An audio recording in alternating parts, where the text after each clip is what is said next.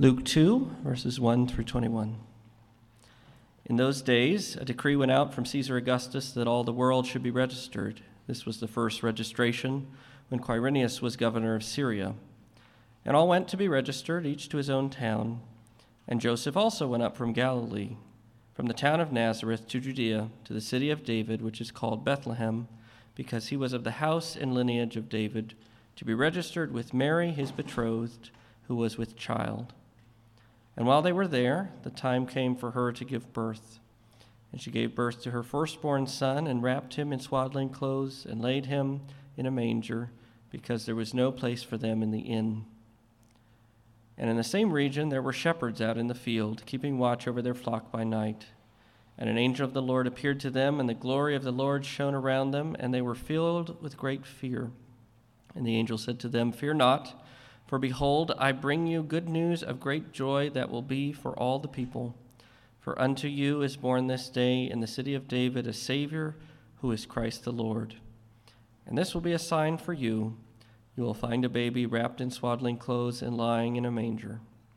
And suddenly there was with the angel a multitude of the heavenly hosts praising God and saying, Glory to God in the highest, and on earth peace among those with whom he is pleased.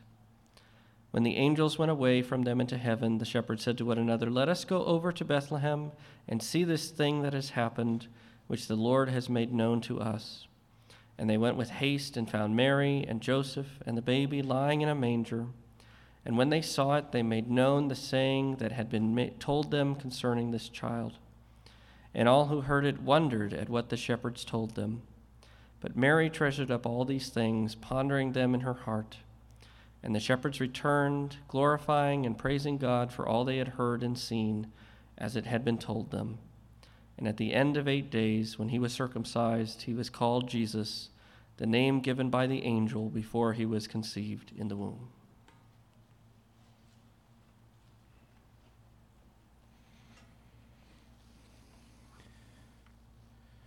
Hooyah! Mission accomplished. World's prayers answered. Those were two of the headlines around the world in July of 2018 after 12 boys and their soccer coach were rescued from a cave in Thailand. The story had gripped the entire world. And maybe you, like me, still remember the relief. I think we found out on Sunday morning, if I remember correctly, the relief when we heard everyone had been saved from that dire situation. We've heard less sort of meaningful good news this past week, right? As our own Washington Nationals have made the World Series, and you see celebration around our area. Good news brings great joy, doesn't it? Good news, as the Proverbs say, refresh the bones. Good news is like cold water to a thirsty soul.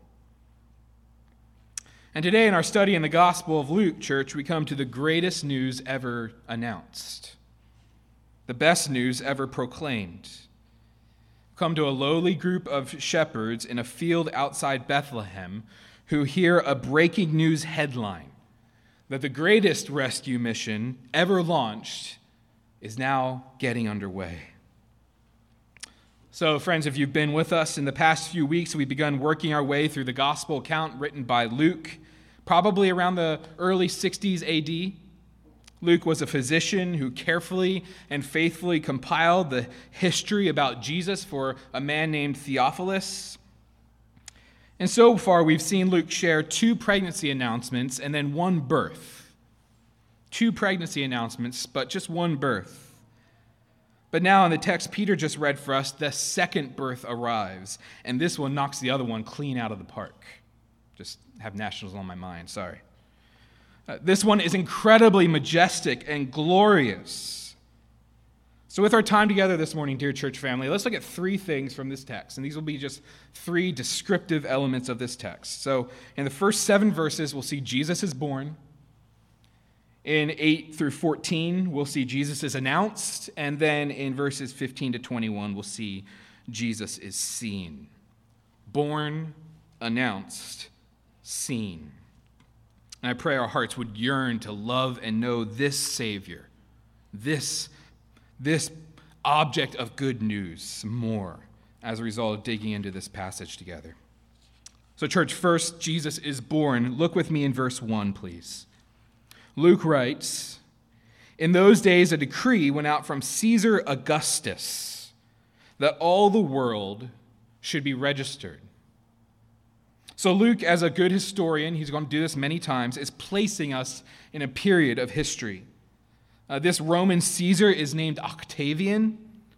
Uh, he would become later known as Augustus. That's what he's known at, as at this point. Augustus meaning majestic. Uh, if you put your world history hats on, you might remember Augustus had defeated Mark Antony and Cleopatra and brought a kind of a, a good peace to his kingdom. And here in verse 1, we see this powerful world leader decree a registration to take place. Registration for the purposes of taxing, taxation. In verse 3, everyone in Palestine returns to their own homes, their own towns of origin, to register for these taxes. And one of these taxable subjects is a guy named Joseph, verse 4. We've met Joseph before.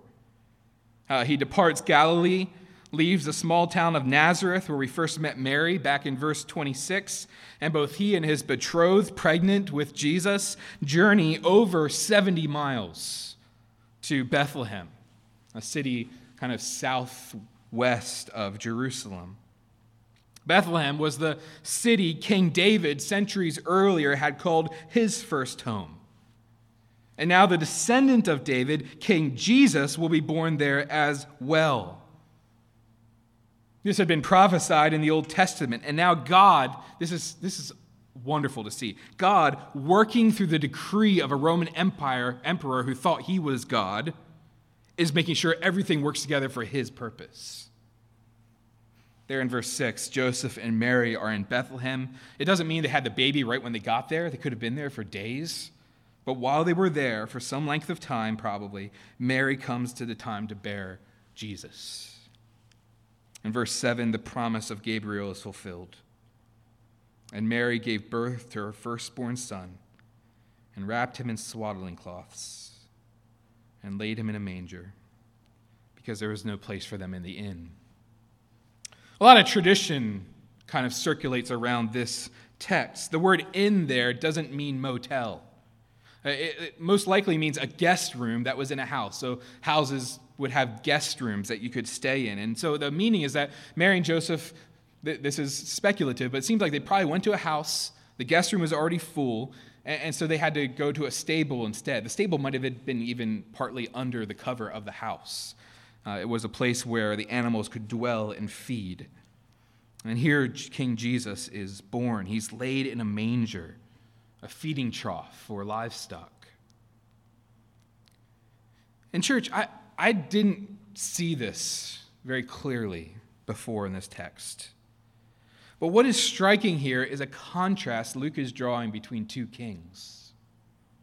Caesar Augustus is one of the greatest powers the world will ever see. One biblical scholar uh, writes about this inscription about Caesar, where he was seen as a god whose, quote, birthday signaled the beginning of good news for the world. This Caesar was to be worshiped and honored. He would bring peace for the world, and in some ways he did under his reign.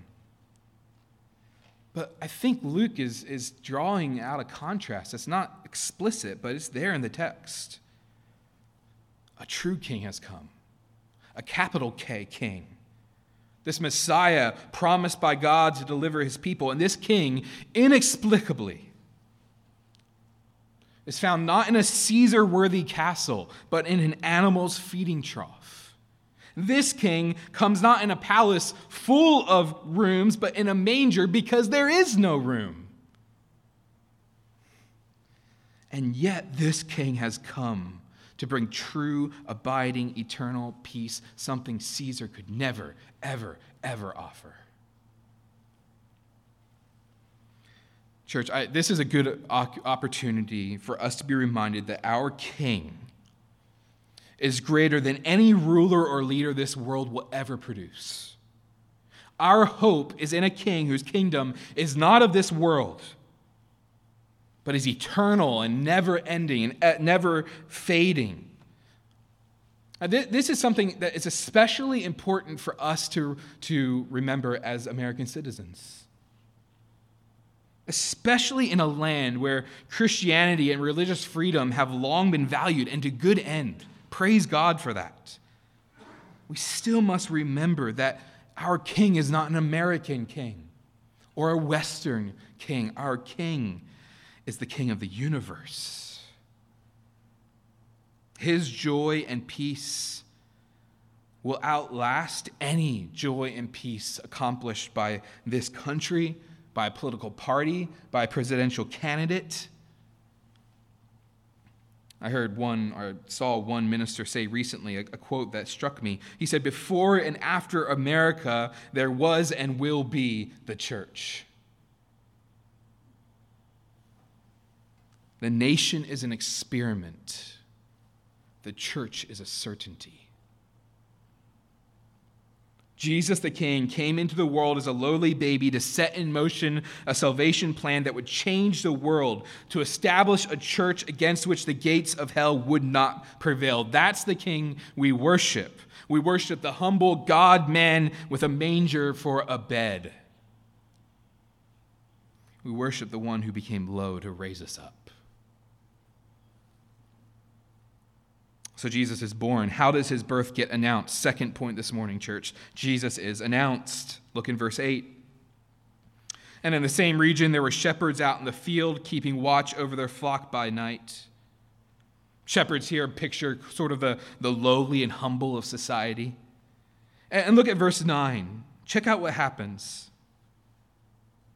And an angel of the Lord appeared to them, and the glory of the Lord shone around them, and they were filled with fear. The, the glory of the Lord. It's something we talk about a lot, but what is it? Well, here it's pictured as radiance, brightness, overwhelming light that breaks into the pitch black darkness of a countryside night. Now you can imagine these shepherds jolted, astonished, terrified by this incredible display of glorious radiance immersing them and surrounding them in light. It's an object lesson, isn't it? An object lesson of the one we saw last week at the end of chapter 1 who would come as what? The sunrise, the light of the world. Jesus is coming as the light of the world, and his birth is being announced and pictured here as light literally piercing into darkness. What a picture. And this angel comes not to the greatest of the world, but to the humble the shepherds. And these shepherds don't surprise us. They act just like every other person has acted. When an angel has shown up, they are freaked out. I, I love the old King James Version, right? They're sore afraid. But they're sore afraid. It's, it's, it's terrible. But their, their great fear is turned to great joy as the angel shares the birth announcement. Verse 10 and the angel said to them, Fear not. For behold, I bring you good news of great joy that will be for all the people. Good news to fearful men. Good news into a dark place. These shepherds are about to have their mega fear, that's kind of the, the word in the original language, mega, their mega fear changed to mega joy. Great fear to great joy. So, what's the news that will bring this joy? What will bring this joy to the world? The hymn will sing in a few moments. For unto you, there's grace. It's not just somebody's born, but unto you, given to you this day is born in the city of David a Savior who is Christ the Lord. This is the headline. The breaking news for the shepherds, for the world. The king has come. Augustus couldn't do it, but now true peace has come. And Jesus is here called three different things. Do you see that? He's called the Savior, the deliverer of God's people. He's called Christ. The, the Greek word for the Hebrew word Messiah meaning this anointed one that God had promised for hundreds of years would come. And He's called the Lord, a word related to the, the Hebrew word Yahweh. Remember that name when we studied through Exodus? The covenant keeping God. This is the Christ, the Savior, the Lord. There in verse 12, the angel gives a sign of this news. That's another point of grace, I think. He doesn't just tell them the news, he shows them how to find it. He says, You will find a baby wrapped in swaddling cloths and lying in a manger. And then, as if one angel wasn't enough to totally knock these shepherds senseless, look at verse 13. And suddenly there was with the angel a multitude of the heavenly host, praising God and saying, Glory to God in the highest, and on earth peace among those with whom he is pleased. If you think about the hundred or so verses we've studied in Luke up to this point, it's kind of been one angel with shouldering the load of the work, right? One angel appeared to Mary, one angel appeared to Zechariah. But now, for the arrival of the king, a multitude of angels shows up. The word host there, the ho- heavenly host, has the idea of an army of angels army of angels marching into the darkness of the world, bringing light. I love how one scholar puts it when he calls this army of angels huge, regimented, and marshaled for the praise and purposes of God. And many point out how, when we think of army, we think of violence and war. But what's this army bringing? Peace It was enough to take the shepherd's breath away.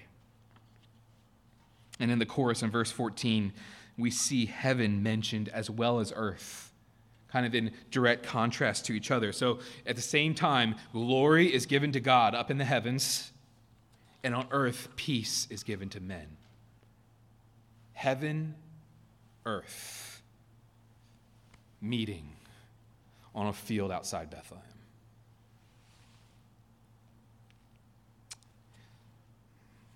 In Jesus, heaven and earth come together, as one author says. The word for glory there is related to our word doxology, which is a song we'll sing at the very end of our service.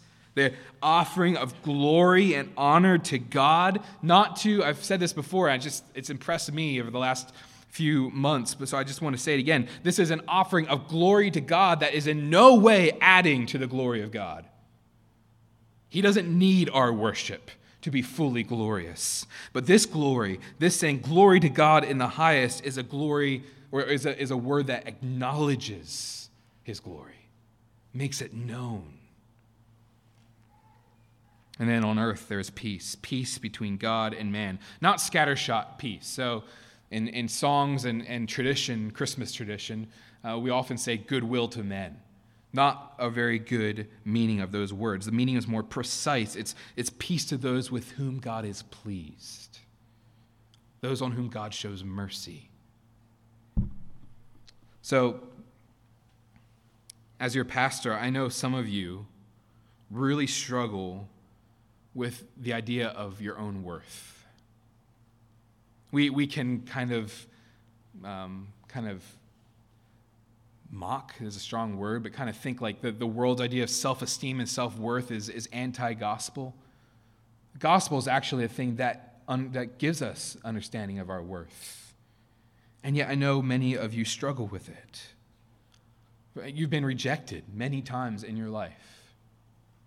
You've been told you're worthless. And sometimes the subtle way people treat you in comparison to others around you makes it pretty clear that you're not as lovable. But this good news says God is pleased with those on whom he shows mercy, that he has sent peace for those who please him. How could that be? I mean, we're sinful. He's holy. That's the gospel. That's the setup for the gospel. How could we please him? Turn with me just one page over in your Bibles, probably to the, beginning, uh, the middle of chapter 3. chapter 3, verse 21, and we'll get to this in a few weeks, Lord willing. Now, when all the people were baptized, and when Jesus also had been baptized and was praying, the heavens were opened, and the Holy Spirit descended on him in bodily form like a dove. And listen, and a voice came from heaven You are my beloved Son. That's God speaking. With you I am well pleased. Sound familiar? Jesus is the ultimate one who pleases his Father in heaven. He is the perfect, obedient Son that each of us have been called to be. Yet, incredibly, Jesus comes, is called the most, the most pleasing to God, and what? Is rejected by God for us.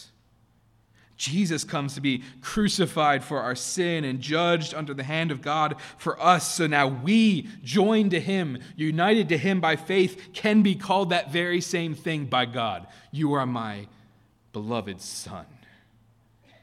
In you, I am well pleased. Beloved church, this is how we know God loves and delights in us that Jesus has been crucified and judged under the hand of his Father so we can call his Father our Father and be his beloved sons and daughters. So, discouraged friend, rejected friend, you may not be accepted by the person you most want to be accepted by in this world right now. You may have been striving for that acceptance, whether it's a parent or a spouse or a friend or a, a boss. You might have been striving for that for years, and it may never come. But if you are joined to Christ, discouraged friend, you are accepted by the Creator of the world. You please Him, He delights in you. That's good news. Jesus, his birth is announced as light breaks in to darkness. And then finally, our last thing to see this morning is that Jesus is seen. Verse 15. When the angels went away from them into heaven, the shepherds said to one another, Let us go over to Bethlehem and see this thing that has happened, which the Lord has made known to us. So in verse 16, the shepherds run to Bethlehem and they, they find the sign. They find Mary and Joseph and the king of the world in a manger. So they've heard about it, they've acted on that news, and now they see it for themselves. Jesus is seen. And how do they respond? They instantly begin talking about it. They, they say things that probably like, it's come true. What the angel said. The angels had said this would be Christ the Lord in, in a swaddling cloth, and there he is. See, guys? In verse 18, people hear about this, they marvel. Uh, we read throughout the Gospels about people who marvel at Jesus, who are flabbergasted by the work of God in Christ. That doesn't necessarily mean they have true faith. Many can be amazed at Christ and not believe and trust. So perhaps there's a warning there. Then in verse 19, we see another response. Mary takes all these events, stores them up in her heart, pondering, turning them over in her heart. We'll see her doing this again at the end of the chapter in verse 51. And then the, the next response is in verse 20. The shepherds go back to their flocks, which I was kind of wondering what happened to those flocks during that time, but Bible doesn't tell us. Go back to their flocks, glorifying and praising God for all they had heard and seen as it had been told them. Jesus is seen. Some call these shepherds the first evangelists. They hear the good news, they see the Savior, and they spread the word. Church, this joy and this praise going out from the shepherds is the response of the gospel. Consider the good news of the gospel, church. Consider it with me again. Jesus coming in humble form to lay down his life for his people. One author writes Before his incarnation, the Son of God was rich beyond anything Augustus could ever have imagined. But for our sake, he stooped to be born, not merely as a human. That alone would have been an incredible condescension. but as a powerless infant. The one whose birth was heralded by a, a, multitude of angels chose not to call on a multitude of angels for assistance on the cross. Do you remember that in the garden? When his disciples are trying to save him, and he says, Don't you know I have a legion of angels I can call to my aid? They come to proclaim his birth, but he holds them at bay as he dies, as he suffers and dies alone. This is the glory of the humble Savior, Christ the Lord, coming not to take over Caesar's rule, which the Jews probably hoped would happen, something of that nature, but to establish a much deeper peace, an eternal peace, a peace with God. If you're here and you're not a Christian, we're so glad you're here. And, and like us, we assume, I think rightly, that you desire peace, right? We want peace. We want peace in our relationships. We want peace in our lives. But just so you know, we as Christians have found that in the gospel, we find peace with everything else in our lives if we start with peace with God peace vertically between us and our Creator, we found must come first before we can ever hope for semblance of peace horizontally with those around us. In our sin, we have a broken relationship with the one who made us. And this shows in broken relationships all over our lives. And this lack of peace, this rebellion against the way God has made us to live, means that we must be judged by the Holy Lord. The punishment is death and hell, eternal spiritual death, and separation from God's blessing. But listen to the good news. Jesus came to be rejected for you if you will turn to him, to take your punishment on himself, to be judged by his Father so you could be adopted by his Father, forgiven, saved. Friend, if, if you will turn from your sin and place your trust in Jesus this morning, you will have true eternal peace with God. And slowly but surely, you will see that peace trickling out to your relationships with others. I'm not promising it will be perfect, but the peace of God is eternal. And it affects us now, and it will only grow and increase in peacefulness into eternity. And, church, look at verse 10. There we see this good news brings what? Great joy. Joy is, is something we talked about uh, at our vision meeting a few weeks ago. It's something that we continue to kind of pray for as a church, that we would ex- grow in expressing joy together in our gatherings and in our community as a church. And here in this passage, we see that this joy is not something we create or concoct on our own, right? It's something produced in us by God's good news, by the gospel itself. Uh, what is this joy? Well, we know from other parts of Scripture, James 1 2, for example, this joy is able to coexist with suffering, so it must be bigger than mere happiness and comfort. Uh, we know it's not dependent on our circumstances because it's dependent on God as the one who gives it. We know that it's a fruit of the Spirit in our lives, Galatians chapter 5. And so we know that distinctly Christian joy, distinctly Christian joy is a state of peace with God through Christ that expresses itself in giving glory back to Him. This is my working definition.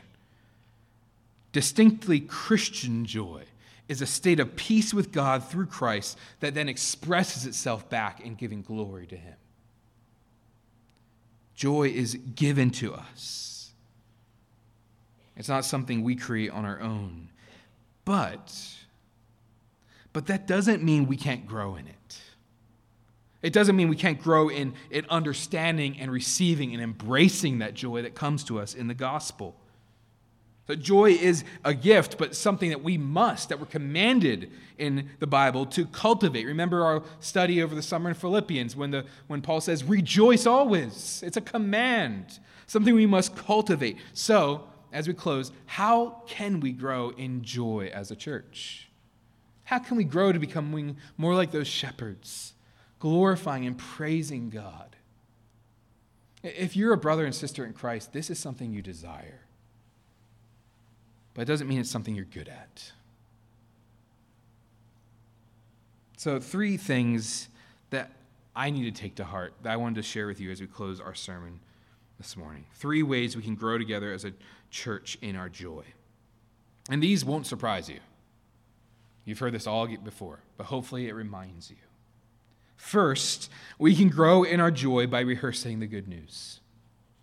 We can grow in our joy by rehearsing the good news. The great Welsh preacher Martyn Lloyd-Jones famously wrote in his book Spiritual Depression Have you realized that most of your unhappiness in life is due to the fact that you are listening to yourself instead of talking to yourself?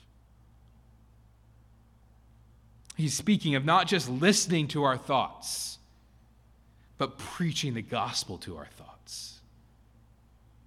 So, Christian, you're a person. That means throughout the day, even when you're sleeping, you're having a constant dialogue in your brain. Right? Sometimes I feel like Gollum. I don't know about you. I'm just going back and forth, speaking thoughts back and forth to my brain, figuring out what I want to believe.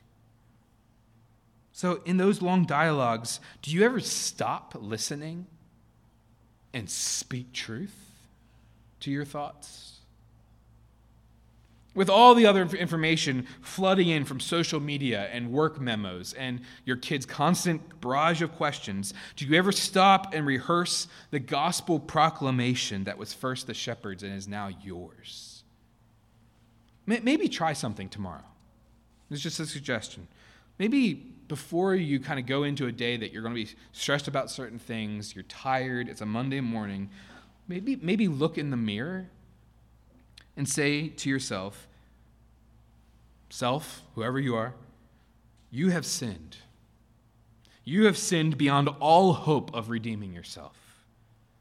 But God has chosen to have mercy on you. He has given you new life by sending His Son to die so you don't have to.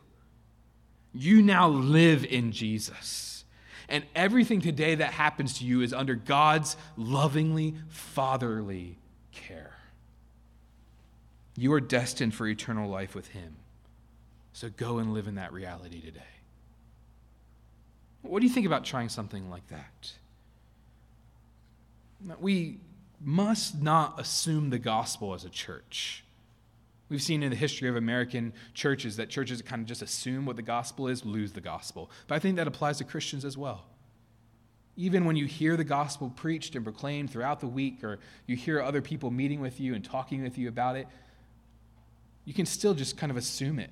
Assume that's true for you. Assume that you know what it is. Make it explicit so that you don't forget it. Like scales for the piano student, we must train ourselves to rehearse the gospel.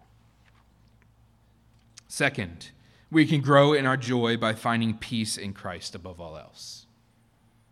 Great. I'm, we all ascribe to that, right? Sounds like a good motto for the day, but also sounds a little uber spiritual and vague. Like that can look however I want it to look. I, I think, church, it's actually super practical. Eh, because, and I, I, was struck by this this past week. All day, you and I are looking for and looking forward to peace, aren't we? We, we say things like, well, peace will come when I'm done with work. Peace will come when I can get that meeting done. Peace will come when my husband and I can reconcile the fight we had last night. Peace will come when I get a girlfriend. Peace will come when the kids are in bed. Uh, peace will come when I can turn on Netflix. Peace will come when I can actually fall asleep. And none of those things are bad in and of them, themselves. There's a right sense of completion and rest that takes place after goals and tasks are accomplished. But, there's a discipline in the midst of those things. Not just waiting for them to be over, but in the midst of them to find peace in God right then. right? To be able to say, I may not get a good sleep tonight. My toddler might scream all night. I may not get into that relationship I really want. I may not be able to get off work today. My boss may still be angry with me. I may still feel like a failure today. And yet, right now, I will find peace in the midst of all this in God. I will not rage against him, I will rest in him. I think, Christian, you will find that as you abide in your Savior and make conscious, disciplined choices like that, your joy in Christ will increase. Because the joy won't come just when the next thing's over with, the joy will come right then. Find your peace in Him practically, right now. Claim peace from God, the peace He gives you in Christ, and rejoice in it. And thirdly and finally, church, we can grow in our joy by making Jesus known. We can grow in our joy by making Jesus known. This is explicitly what we see the shepherds doing, right? They hear from God, they see what He's done. All of us have seen, have seen what He's done in our lives and in the gospel, and then they make it known. They're full of joy.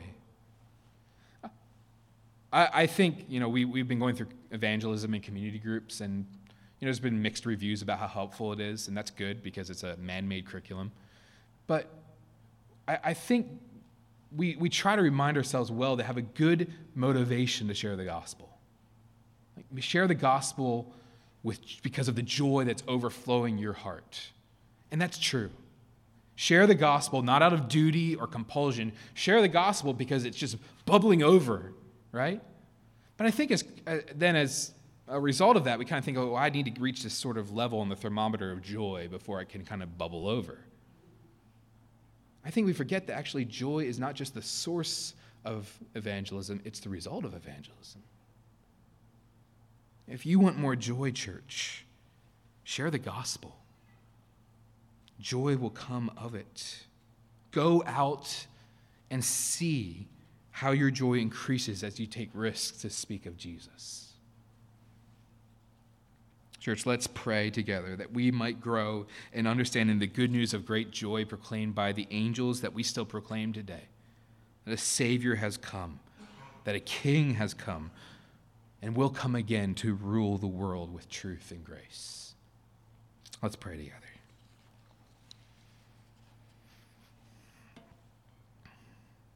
Our Lord, we love you. You humbled yourself to come to us in a lowly manger. And we thank you. Lord, we pray that you would so fill our minds with your love and grace that we would glorify you like these shepherds. And so we ask, Lord, that you, by your Spirit, would, would bring more joy into our hearts. For we adore you. And we proclaim that you will come again. And then we will have fullness of joy. Lord, we can't wait for that day. Bring it soon, we ask. In the name of Christ, amen.